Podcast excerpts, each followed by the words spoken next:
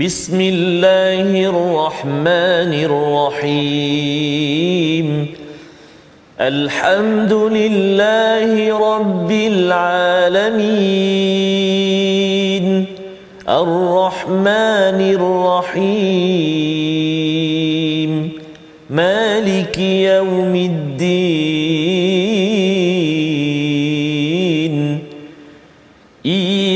إياك نعبد وإياك نستعين. اهدنا الصراط المستقيم. صراط الذين أنعمت عليهم غير المغضوب عليهم ولا الضالين.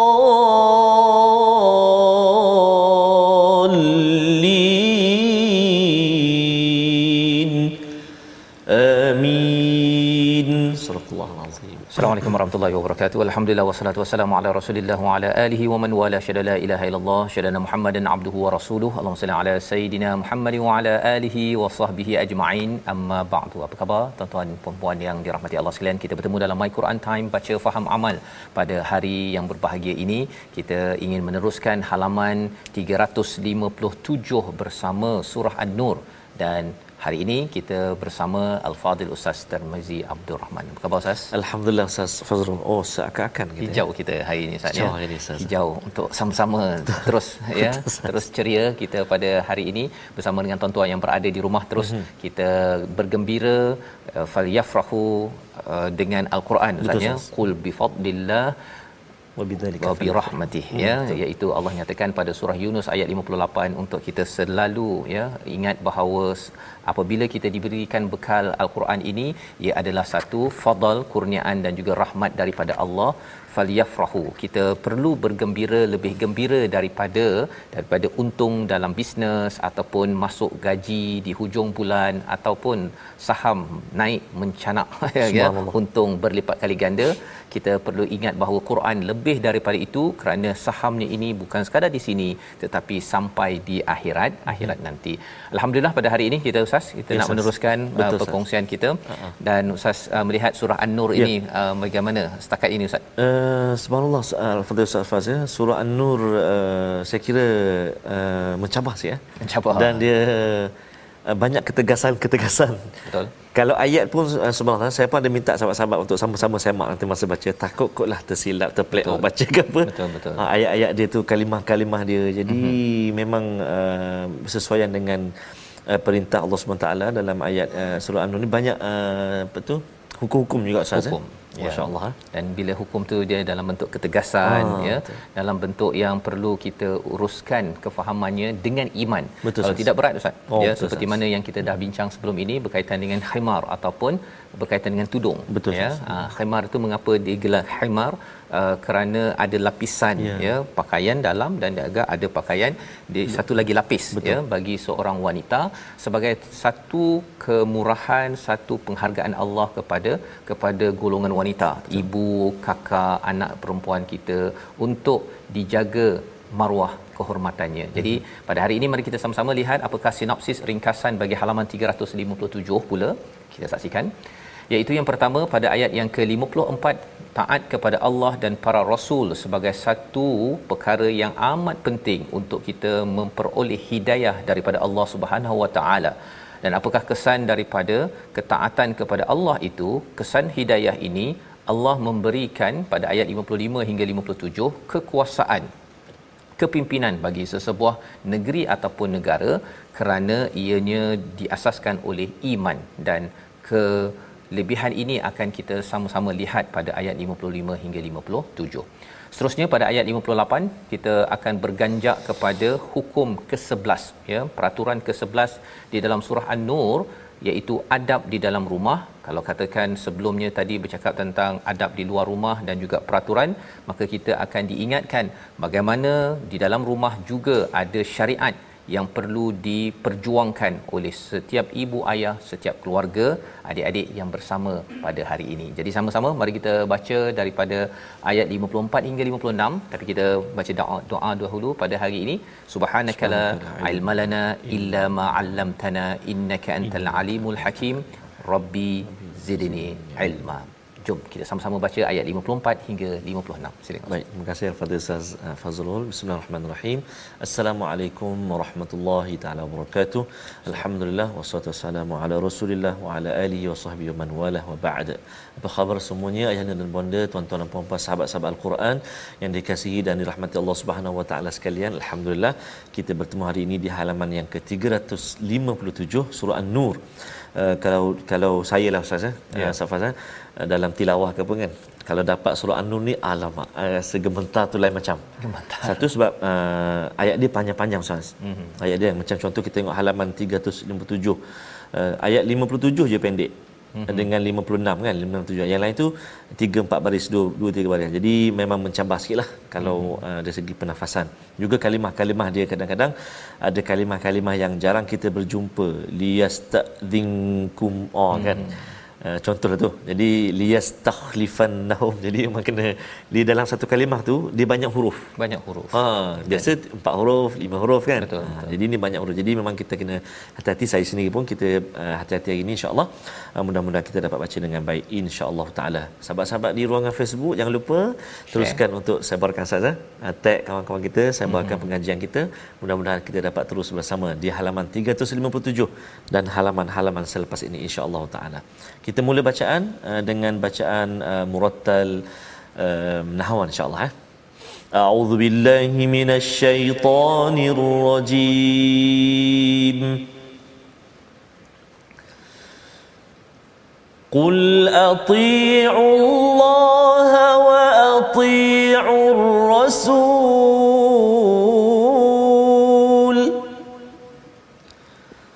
فإن فإنما عليه ما حمل وعليكم ما حملتم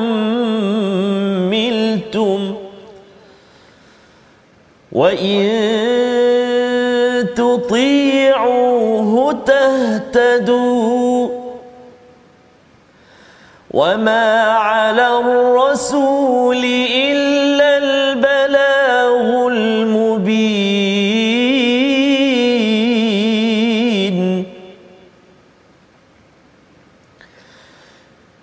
وعد الله الذين آمنوا منكم وعملوا الصالحات ليستخلفنهم في الأرض.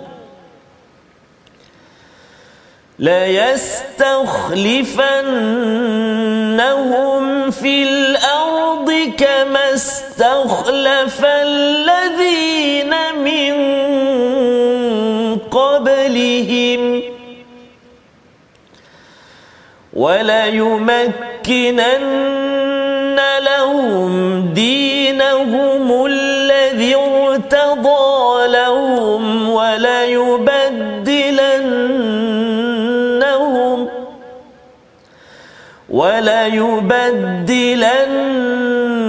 وليبدلنهم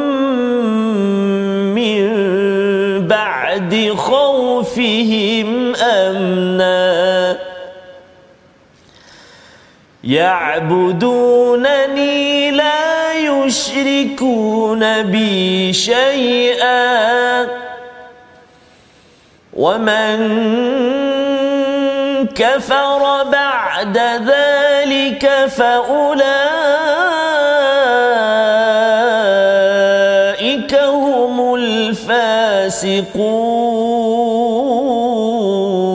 الفاسقون وأقيموا الصلاة وآتوا الزكاة وأطيعوا الرسول.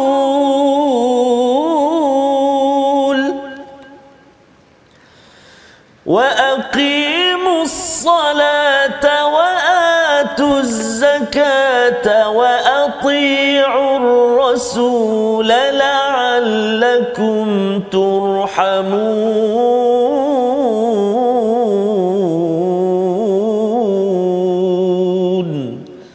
صدق الله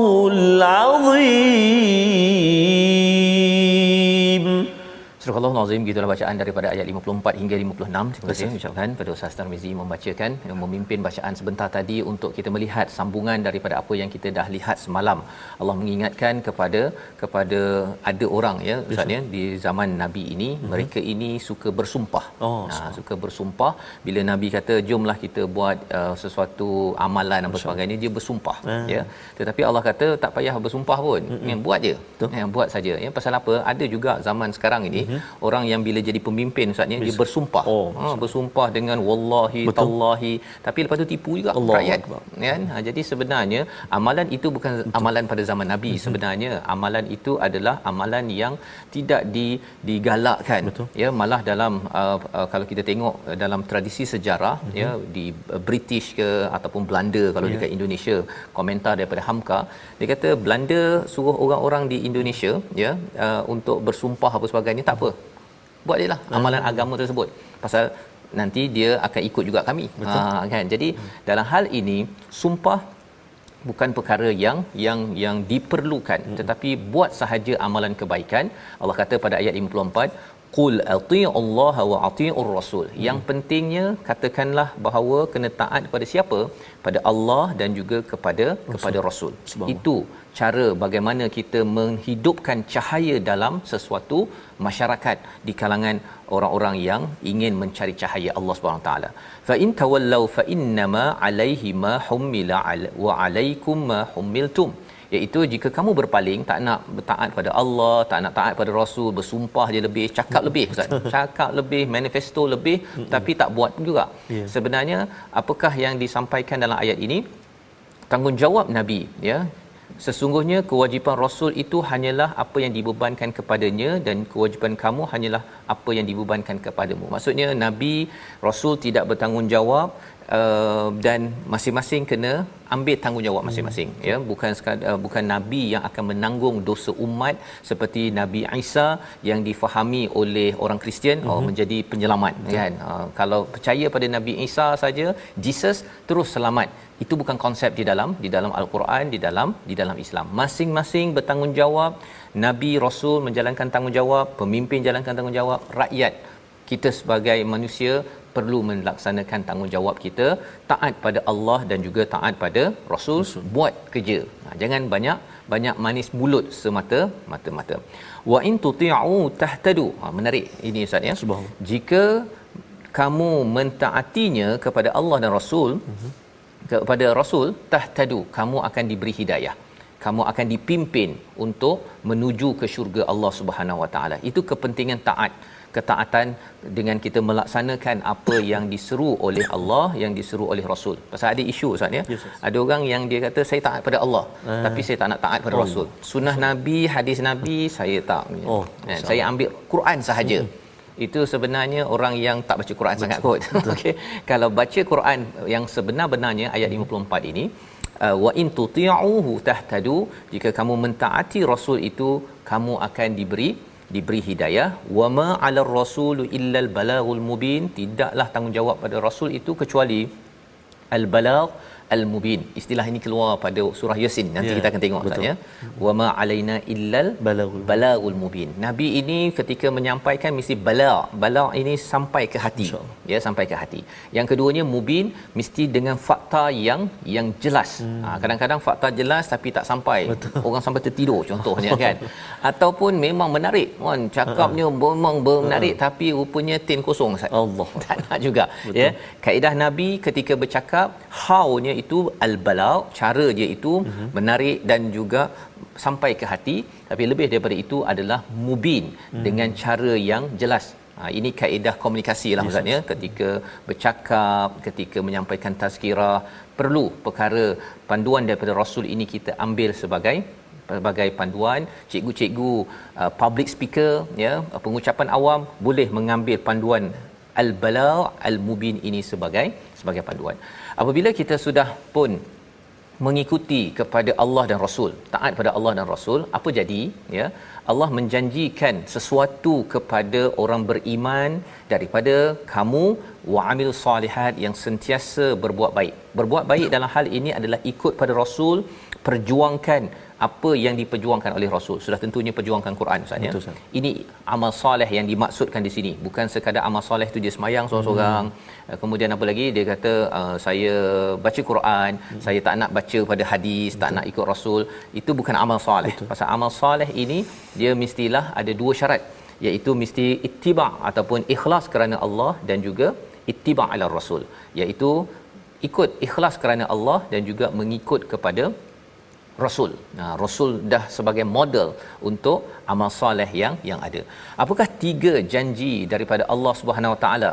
Ya, ada tiga perkara kita nak baca daripada ayat 55 panjang ya, sikit ustaz ya. Tapi ayat okay. ni amat biasa dibaca ada yang di peringkat negara negeri dia kata saya ni nak kuasa. Oh, kan? Saya ni kalau boleh saya nak membawakan hmm. kepada kepada negara ini kemajuan. Hmm. Tapi sebenarnya segala manifesto yang ada, segala kempen yang ada tidak mungkin berjaya kecuali mengikut kepada panduan kenegaraan yang ada pada ayat 55 ini.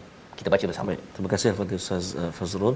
Tuan-tuan dan puan sahabat Al-Quran yang dikasihi Allah Subhanahu Wa Taala sekalian, kita nak baca lagi sekali uh, ayat yang ke-55 eh. Kita baca sama-sama, boleh ikut insya-Allah.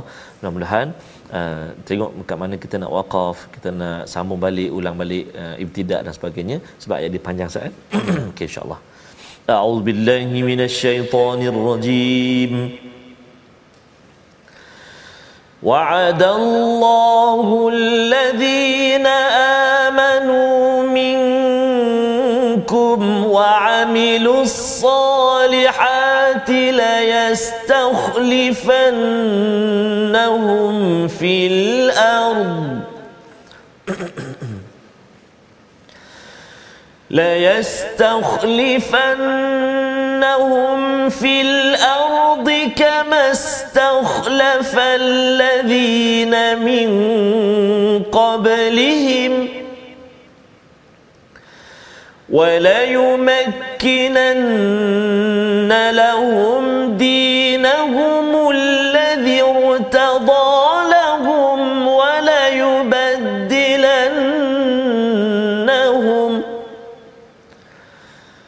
وليبدلنهم من بعد خوفهم أمنا يعبدونني لا يشركون بي شيئا. ومن كفر بعد ذلك فأولئك هم الفاسقون.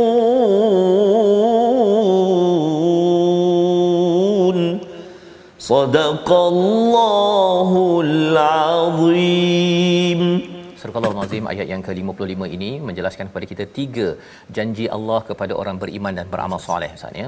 Iaitu yang pertama Allah akan menjadikan mereka berkuasa di bumi sebagaimana telah menjadikan orang-orang sebelum mereka berkuasa. Istikhlifannahum iaitu menjadi khalifah pemimpin di muka bumi ini. Ya, kita tahu bahawa ada negara yang pemimpinnya bukan beriman misalnya, ya. tetapi itu bukan janji Allah. Betul. Ya, itu bukan janji Allah, itu hanyalah mengisi kekosongan kerana mungkin orang beriman dan beramal soleh itu tidak cukup layak untuk memimpin ya. pada waktu itu. Tetapi bila orang itu beriman dan beramal soleh sebenar-benarnya sebagaimana diperjuangkan oleh Nabi sallallahu alaihi wasallam, Nabi bukannya ahli politik, uh-huh. bukannya menjadi ingin menjadi negarawan di Madinah, uh-huh. tetapi kerana iman dan amal soleh Allah angkat Allah angkat menjadi pemimpin di Madinah yang pertama.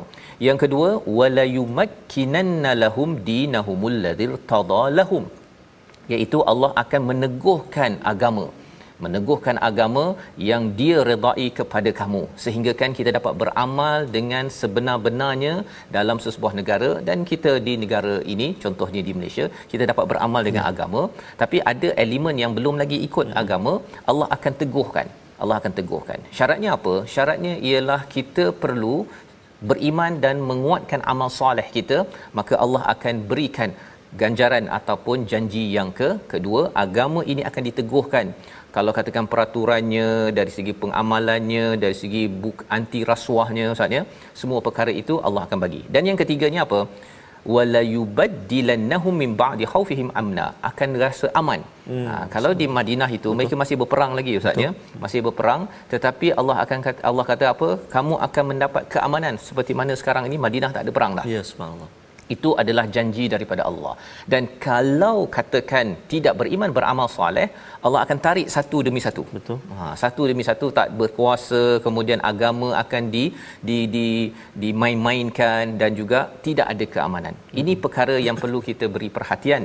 Bagi negara kita ini bagi negara lain pun kita kalau nak dapatkan keamanan yang sebenar-benarnya asalnya daripada iman. Nah, iman ada kaitan dengan aman, tetapi ia adalah satu perjuangan. Dia bukan sekadar kita saya percaya enam rukun iman terus dapat aman, tidak.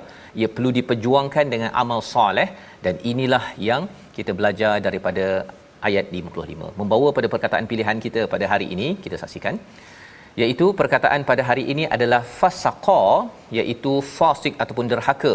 Ini adalah kumpulan penderhaka kepada sesebuah negara kalau mereka tidak mahu untuk taat kepada sebuah negara yang baik ya yang beriman maka orang ini adalah sebagai traitor ataupun penderhaka eh, kepada sebuah negara maka kumpulan ini adalah sesuatu yang perlu diuruskan agar negara tidak kacau bilau tidak rosak kerana mereka melakukan perkara fasik jenayah derhaka di dalam sesebuah negara.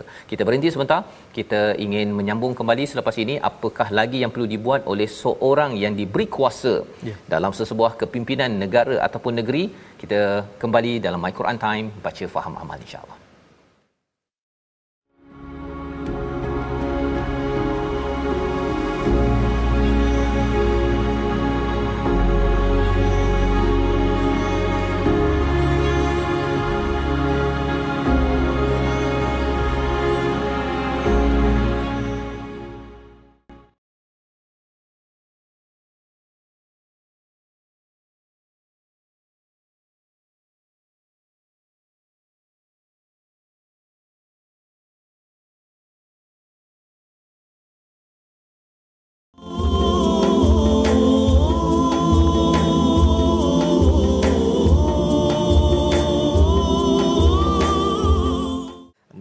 Mudah-mudahan iman senantiasa bertakhta di hati kita mm-hmm. sebagaimana sebelum ini kita pernah kongsi uh, bila nur melimpah di hati Betul. manusia akan tunduk patuh pada pada ya. Allah cahaya Allah Subhanahu Wa Taala cahaya Allah Subhanahu Taala dan kesan iman ini penting maksudnya yes, apabila Allah memberikan tiga janji Betul, dalam ayat 55 hmm. sebentar tadi iaitu Allah akan memberi kuasa kepimpinan bagi sesebuah negeri negara so, itu hmm. dengan orang-orang baik yang memimpin Masya ya tetapi kalau katakan ramai orang yang tidak menjaga iman Betul, dan takwa tadi itu hmm. amal soleh kesannya apa kesannya ialah uh, kepimpinan itu akan diberikan pada orang-orang ya. yang ya. tak berapa okey yang kita pilih dia lepas tu dia pula boleh melompat-lompat Betul. dari segi satu prinsip kepada prinsip oh, yang lain sama. dan kita pun tidak dapat hmm. mengawalnya tetapi kita kena tengok pada diri kita apa kita telah buat. Yeah. ya.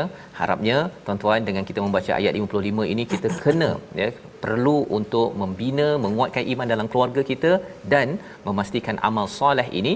Amal soleh itu diterangkan oleh ayat yang ke-56 ah, lebih so, lagi. Betul tandanya ialah apa? Yang pertama wa aqimus solah wa atuz zakah wa atiur rasul tiga perkara ini ya kalau ia diperjuangkan oleh sesuatu kepimpinan dalam sebuah rumah yang kecil maka insya-Allah nanti kepimpinan yang besar Betul. di sebuah negeri negara pun akan mendapat tiga perkara ini dan Allah kata la'allakum turhamun. Nah, kalau tuan-tuan nak keluarga saya Ustaz ya, kita Betul. nak keluarga kita diberi rahmat oleh Allah SWT. Allah jaga sayang keluarga kita maka tiga perkara ini perlu diperjuangkan dan bila dia dah semua rumah buat perkara ini di peringkat negara negara kita akan dirahmati ya sehingga kan menjadi baldatun tayyibatun wa rabbun ghafur. Ha, kalau tidak Allah kata engkau jaga sendiri negara kau, ha, ekonomi urus sendiri ha, uh, dan itu amat-amat mencabar. Itu yang kita belajar. Tapi sebelum kita teruskan, tajwid dulu. Betul Ustaz. Insya-Allah. Terima kasih kepada Ustaz Fazrul. Tuan-tuan dan puan kita seperti biasa nak melihat sedikit uh, perkongsian kita di bahagian tajwid pada hari ini masih lagi kita nak berkongsi tentang uh, tafkhim dan juga uh, tarqiq. Uh, contohnya kita nak tengok huruf lam dan sebagainya. Mari kita saksikan seketika uh, slide ataupun yang telah kita sediakan. Okey, iaitu uh, tafkhim dan tarqiq huruf kadang-kadang tebal dan juga nipis iaitu huruf alif lam juga ra uh, huruf lam pada lafzul jalalah okey jadi kita nak lihat uh, syarat-syaratnya sebelum huruf lam berbaris atas ataupun depan maka cara baca dia mestilah tafkhim ataupun tebal. Contoh eh, uh, iaitu lah uh, eh, pada ayat uh, kalimah qul ayat yang ke-54 qul ati'u Allah qul ati'u Allah mana tebal kita baca huruf lam itu lafzul jalalah. Sebelum dia baris atas atau baris depan. Satu contoh. Kemudian jika sebelumnya berbaris di bawah maka huruf lam tadi maka cara baca dia adalah nipis ataupun tarqi. Ha, kan? Uh, contohnya wa wa man lam yaj'alillah wa man lam yaj'alillah. Tipis. Wa man lam yaj'alillah. Ha? tipis baca. Ha, jangan kita baca wa man lam yaj'alillah salah. Ha, sebab ada ada juga setengah-setengah pembaca ha, baca macam tu. Jadi ha, kena hati-hati wa man lam yaj'alillah ha, tipis eh. Baik. Seterusnya uh, selain lafzul jalalah uh, lam tadi uh, baca nipis uh, uh, tarqiq lam tadi ha kan? Uh, baca nipis. Contoh wa ma 'ala rasuli wa ma 'ala rasuli. Uh, baca tipis lah macam biasa. Sebab uh, uh, jika uh, huruf lam tadi berbaris uh, di di bawah. Ataupun selain lafzul jalalah baca macam biasa nipis huruf lam tadi. Kan? La li ha, kan? Lu dia tak perlu dia tak perlu tebal lah. Allah tak perlu. Allah Allah Allah tak perlu. Ha, kan pada kalimah Allah saja lafzul jalalah saja kita perlu baca uh, tebal ataupun nipis mengikut mana mengikut keadaan tadi sebelum huruf uh, uh, sebelum huruf lam tadi sama ada baris atas ke baris depan ke ataupun sebelum dia baris bawah. Jadi mudah-mudahan dapat kita perhalusi bacaan kita dan dapat kita baca dengan baik insya-Allah taala. Selamat mencuba.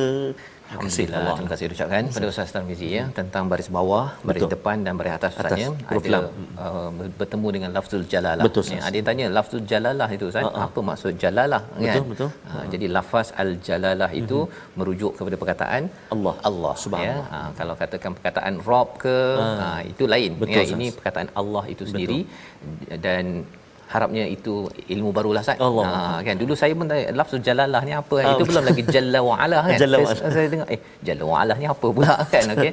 Tapi lebih kuranglah tu ya lebih kurang uh-huh. kita bercakap tentang Allah Subhanahu wa taala uh-huh. dan Allah itu adalah satu istilah uh, tentang uh, Tuhan yang khusus Ustaz ya. Ha, dia tidak ada dalam ha. agama-agama Betul. dalam agama syirik tidak ada ya Allah ini. Jadi itu sebabnya bila orang cakap tentang penggunaan nama Allah ha. Ha, baru-baru ni kan Betul. setahun dua tahun yang lepas ha. sebenarnya kita kena faham konteks mengapa orang nak guna nama Allah. Betul. Kalau untuk mengelirukan Ya, tetapi kalau untuk membawa pada tauhid memang itulah tujuan di dalam Betul. al-Quran. Jadi pembelajaran kita hari hmm. ini ni Betul, bila ada masa kena uh, apa tebal Betul. ada kan masa nipis. Hmm. sebenarnya nak menunjukkan kita sensitif subhanallah. dengan lafzul jalalah ini bukan boleh main-main. Oh tak boleh ha, tak boleh. Betul. baca pun dah tahu. Betul, kalau siapa main-main lillah. Ah. kan? Jadi tu kita merasa lain ah, macam Betul, kan? Ha, belum lagi kita cakap tentang hmm. ketauhidannya. Betul. baik. Alhamdulillah kita sudah pun melihat sedikit dan kita nak menyambung kepada ayat 57 dan 58 bagaimana dalam sebuah masyarakat negara Allah mencela ataupun Allah memberi komentar tentang orang-orang yang tidak mahu beriman, tidak mahu committed kepada amal soleh di dalam sesebuah negara. Ayat 57 dan seterusnya dibawakan kepada ayat 58 kembali ke dalam rumah bila kita dah bincang luar negara negeri antarabangsa Allah bawa balik ke dalam ke dalam rumah ayat 57 58 Baik, terima kasih kepada Ustaz Fazrul. Subhanallah, uh, tuan-tuan puan menarik ayat 58 tu. Kan nanti kita tengok apa pesanan Allah Subhanahu Wa Taala uh, untuk kita uh, amalkan insya-Allah eh. Mari kita baca dulu ayat 57, ayat 58, halaman 357. Kita dah baca awal tadi dengan uh, nahwan ataupun kurdi, kita sambung dengan bacaan uh, Hijaz insya-Allah eh. أعوذ بالله من الشيطان الرجيم. لا تحسبن الذين كفروا معجزين في الأرض ومأواهم النار.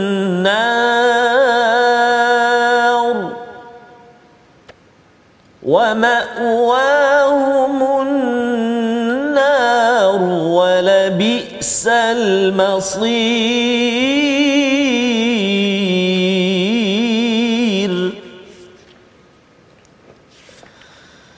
يا أيها الذين آمنوا ليستأذنكم ليستاذنكم الذين ملكت أيمانكم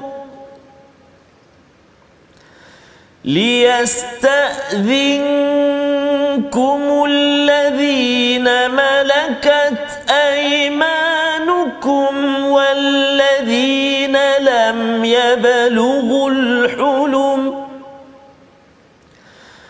والذين لم يبلغوا الحلم منكم ثلاث مرات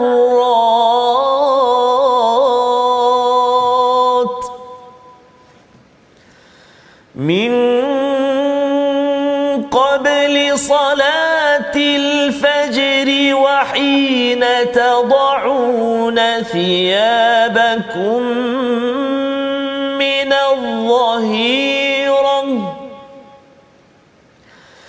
وحين تضعون ثيابكم من الظهيرة ومن بعد صلاة العشاء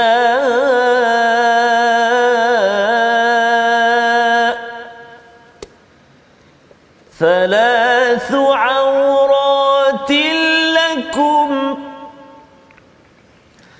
ليس عليكم ولا عليهم جناح بعدهن. طوافون عليكم بعضكم على بعض. كذلك يبين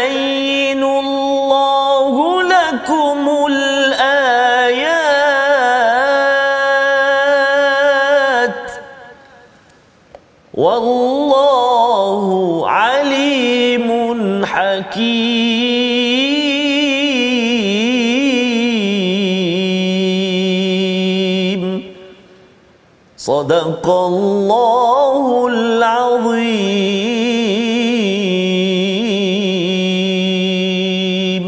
Surah Al-Nazim gitulah bacaan daripada ayat 57 dan 58 dua ayat Ustaz ya panjang ayat 58 Oh, itu betul, Ustaz. ya ayat 57 itu sebenarnya uh, menyambung ayat sebelumnya berkaitan dengan uh, la tahsabanna alladhina kafaru tentang sebuah negara ataupun sebuah negeri jangan kamu mengira bahawa orang yang kufur Mhm. ya orang yang kufur ini adalah orang yang tidak mahu beriman kepada Allah bahawa mereka ini mu'jizina fil ard iaitu mereka ini dapat luput ataupun terjauh daripada azab di dunia ini lagi di bumi ini lagi wa ma'wahumun nar malah lebih daripada itu mereka akan diazab dengan uh, an-nar dengan neraka Allah Subhanahu Wa Taala wala bi'sal masir dan kepadanya ataupun ini adalah tempat yang paling paling buruk.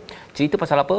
Sebuah negara, sebuah negeri, satu masyarakat kadang-kadang kita rasa ustaznya yes, sebuah negara itu dia tidak beriman mm-hmm. dan dia nampak macam hebat, Betul. nampak macam kaya, uh, apa uh, prestige dan mm. kemudian maju Betul. teknologi dan sebagainya. Kalau kita nampak sesebuah negara itu begitu dalam masa yang sama orang itu tidak beriman hmm. jangan kita merasakan bahawa orang ini lepas hmm. ha kan ada orang kata bahawa kan kita tengok negara-negara Betul. yang apa um, negara maju hmm. kan mereka ni tak pun beriman tapi okey je hmm. negara mereka hmm.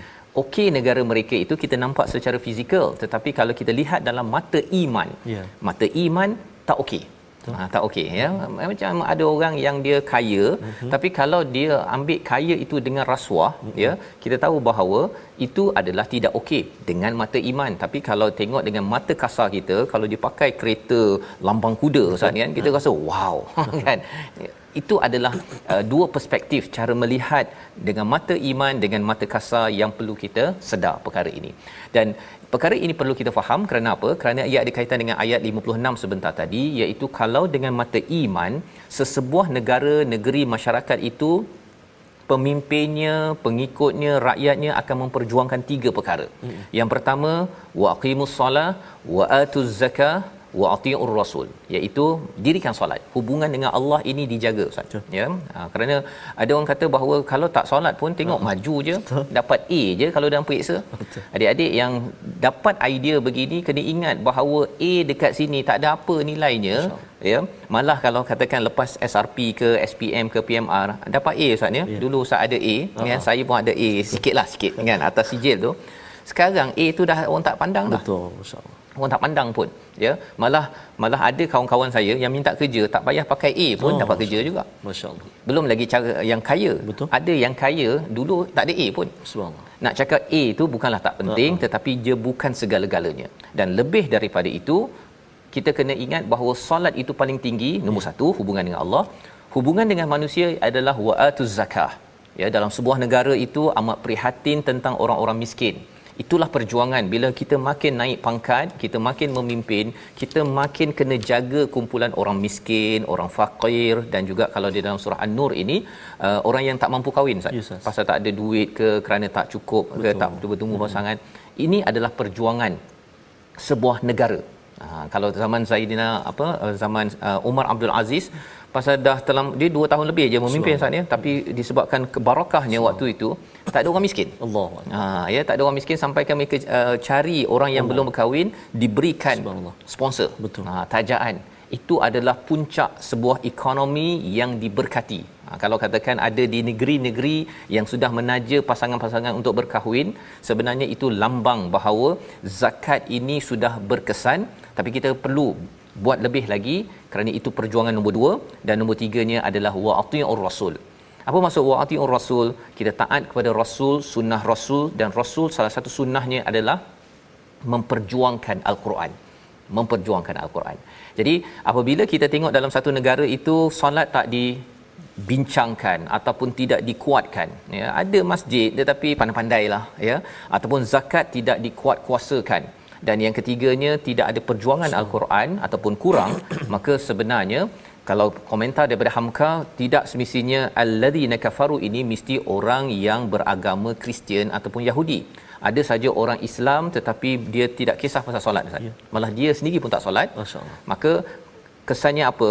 Ada azab di atas dunia ini wa ma'wahumun nar wa labisal masir ini adalah tempat yang seburuk-buruknya walaupun dapat negara yang yang aman ataupun um, dia kadang-kadang bukan kita nak cakap negara aman ni tak berapa tepat sebenarnya yeah. saja aman ini adalah anugerah daripada ah, Allah kalau sesebuah negara itu tidak beriman betul-betul dan juga tidak beramal soleh aman tak dapat sebagaimana janji Allah pada ayat 55 sebentar tadi. Uh-huh. Jadi dia mungkinlah kata bahawa ada polis apa sebagainya.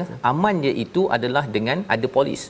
Ya, dia beza aman dengan polis dengan aman yang memang natural secara fitrah Betul. tak payah berpagar-pagar. Allah. Dulu kalau katakan saya di US Ustaznya, uh-huh. rumah itu uh-huh. ada yang berpagar-pagar, ada yang tak berpagar. Uh-huh. Ha, kalau tengok tak berpagar tu kita tahu itu aman yang sebenarnya. Uh-huh. Dia kalau pagarnya CCTV semua tempat ada CCTV kan sampai dalam masjid pun kena ada CCTV kita tahu bahawa tempat itu tidak tidak berapa berapa aman kerana apa kerana perlukan intervention ataupun bantuan daripada manusia daripada teknologi untuk mengamankan sesuatu negeri ataupun negara. Jadi kita selesai uh, sehingga ayat 57 itu mm-hmm. tuan-tuan sekalian berbincang tentang kenegaraan kenegaraan masya-Allah masyarakat. Kemudian pada ayat 58 dia seperti tiba-tiba ha tiba-tiba eh masuk pula dalam rumah balik semula Subhanallah. Kita nak baca sedikit Ya, ya ayat ini tapi panjang ustaz ya Panjang Ustaz. uh, macam mana ustaz nak baca boleh, Boleh. tak ustaz baca sampai kepada uh, bahagian uh, salasu auratil lakum dahulu okey. uh, kemudian nanti kita sambung lagi Baik, perbincangannya Baik, terima kasih Al-Fatihah Ustaz Fazrul. Tuan-tuan dan puan-puan sahabat Al-Quran, mari kita baca daripada ya ayyuhalladzi uh, amanu sehingga thalathu auratil lakum. Kita baca sama-sama insya-Allah ya. A'udzubillahi minasyaitonir rajim. يا أيها الذين آمنوا ليستأذنكم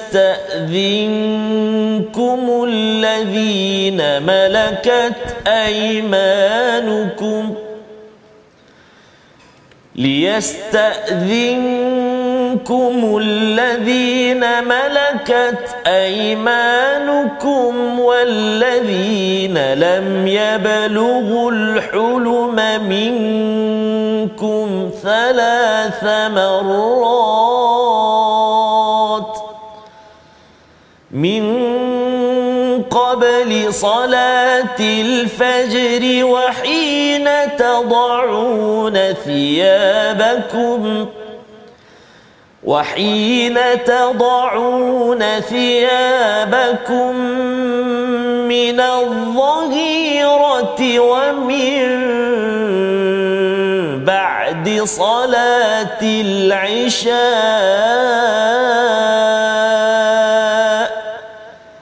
ثلاث عورات لكم صدق الله العظيم. Surah Allah Nazim, wahai orang-orang yang beriman, hendaklah hamba sahaya yang kamu miliki dan orang yang belum balik di kalangan anak-anak meminta izin kepada kamu untuk masuk kepada master bedroom. Ha ya, lebih kurang begitulah ya, sebelum masuk ke dalam bilik. Kalau sebelum ini kita dah belajar sebelum masuk rumah. Kali ini dalam bilik, nak masuk bilik kepada bilik ibu ayah pun perlu ada kena minta izin tiga kali tiga kali. Ha ya. Nak ceritanya apa? Bahawa betapa ah, Islam ini jaga negara sampailah jaga ke dalam rumah dan dalam bilik. Allah ada peraturan dan kalau tuan-tuan ya kalau kita jaga tiga masa ada tiga masa aurat ini iaitu yang pertama iaitu sebelum fajar ya iaitu istilahnya apa uh, qablis salatil fajr yang pertama kalau anak nak masuk ke bilik tersebut kena ketuk pintu dan kalau lepas tiga kali ketuk pintu tak boleh itu ajar pada anak okey sila Betul. boleh pergi Ha-ha. kan? Itu adalah adab. Adab yang perlu diajar dan kalau tuan-tuan ajar adab ini sebenarnya kita akan mengajar anak ini untuk meminta izin dalam dalam sebuah negara dan negeri. Ada peraturan ada syariat. Ia bermula dalam rumah dahulu yang pertama. Kemudian masa yang kedua adalah ketika ketika waktu tengah hari ya ketika waktu qailullah lah ustaz ya. Kita biasanya kita relax-relax kita tidur uh, pendek pada waktu tengah hari. Dan kemudian selepas isyak tiga masa Tiga masa ini sebenarnya adalah masa fitrah yang perlu kita faham. Kalau katakan satu rumah itu si ayah si ibu tidak ada masa ini, ya maksudnya kerja sampailah pukul 2 pagi, 5 pagi, 7 pagi ya ataupun uh, tidurnya itu kan sampai 7, 8, 9, 10 Masya-Allah. pagi. Maksudnya fitrah bagi sebuah keluarga syariatnya itu tidak berapa okey, dia mengganggu kepada kepada produktiviti bagi sesebuah negeri dan negara. Jadi ini adalah satu daripada peraturan kalau tuan-tuan ada selak ya kunci dekat rumah Betul. untuk pastikan anak tak masuk pada waktu ini dan kalau anak mengingin "Eh, nak masuk juga kita mengajar peraturan ini sebenarnya kita buat pahala. Ha ya ini syariat.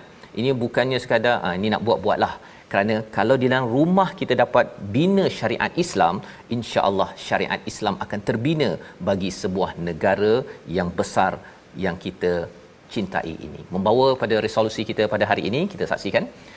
Iaitu yang pertama resolusi kita taati rasul untuk kita mendapat petunjuk ataupun hidayah daripada Allah Subhanahu Wa Taala. Yang kedua tingkatkan iman dan amal soleh untuk layak dipilih menjadi pemimpin yang dibantu oleh Allah bukan pemimpin yang dibiarkan.